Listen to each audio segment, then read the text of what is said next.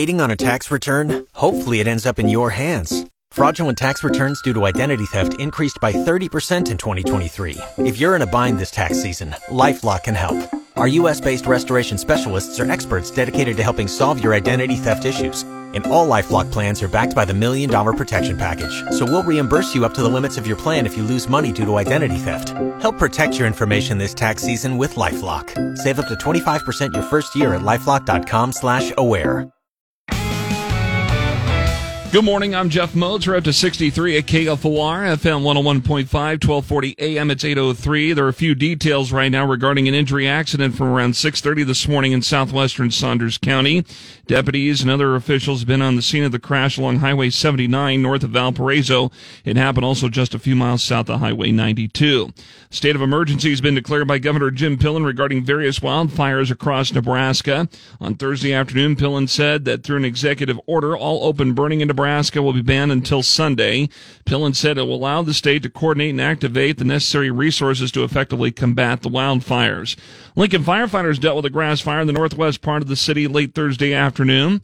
Fire crews were able to get it under control in about an hour in the area of Highway 34 in West Fletcher.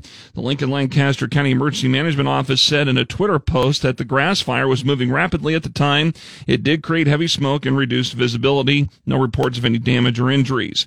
Nebraska lawmakers Thursday voted 33 to 16 on a bill that would ban gender transitioning for underage minors. LB 574 advanced to the final round of debate. The bill sponsor and Omaha Senator Kathleen Kauth says it's about protecting kids who experience gender dysphoria and taking action that they can't reverse. The brain does not stop growing until the mid 20s. In Nebraska, you're considered an adult at age 19.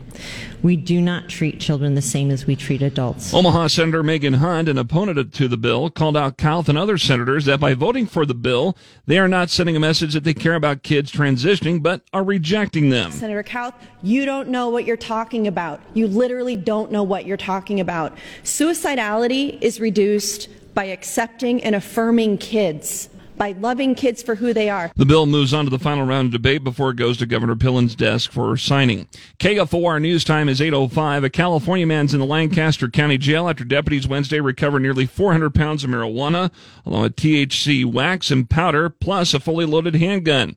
Sheriff's officials say the vehicle driven by 40 year old Michael Forrester was seen driving on the shoulder of Interstate 80 in West Lincoln. That led to a traffic stop along Highway 77 near Rosa Parks Way, and a deputy could smell raw marijuana, which led to a probable cause search. The 24th annual Stuff the Bus campaign for the Friendship Home of Lincoln is this weekend. It's a partnership with StarTran and KFOR's parent company, Alpha Media. Stuff the Bus is to help raise awareness about domestic violence, according to Friendship Home Development Coordinator Whitney Wagner. And it also provides the basic needs for the families that are served at Friendship Home throughout the year. It keeps our shelves stocked and supplied for the survivors that we serve um, at Friendship Home. Basic needs include items like medicine, laundry, detergent, pillows, and other basic necessities that you can help dust tomorrow from 9 a.m. to 5 p.m. Sunday from 10 to 4 at the four Walmart and two Sam's Club locations in Lincoln. Volunteers will be outside the StarTran buses parked at each location. Lincoln's first forecast today increasing clouds, slight chance late afternoon thunderstorms, and a high of 85.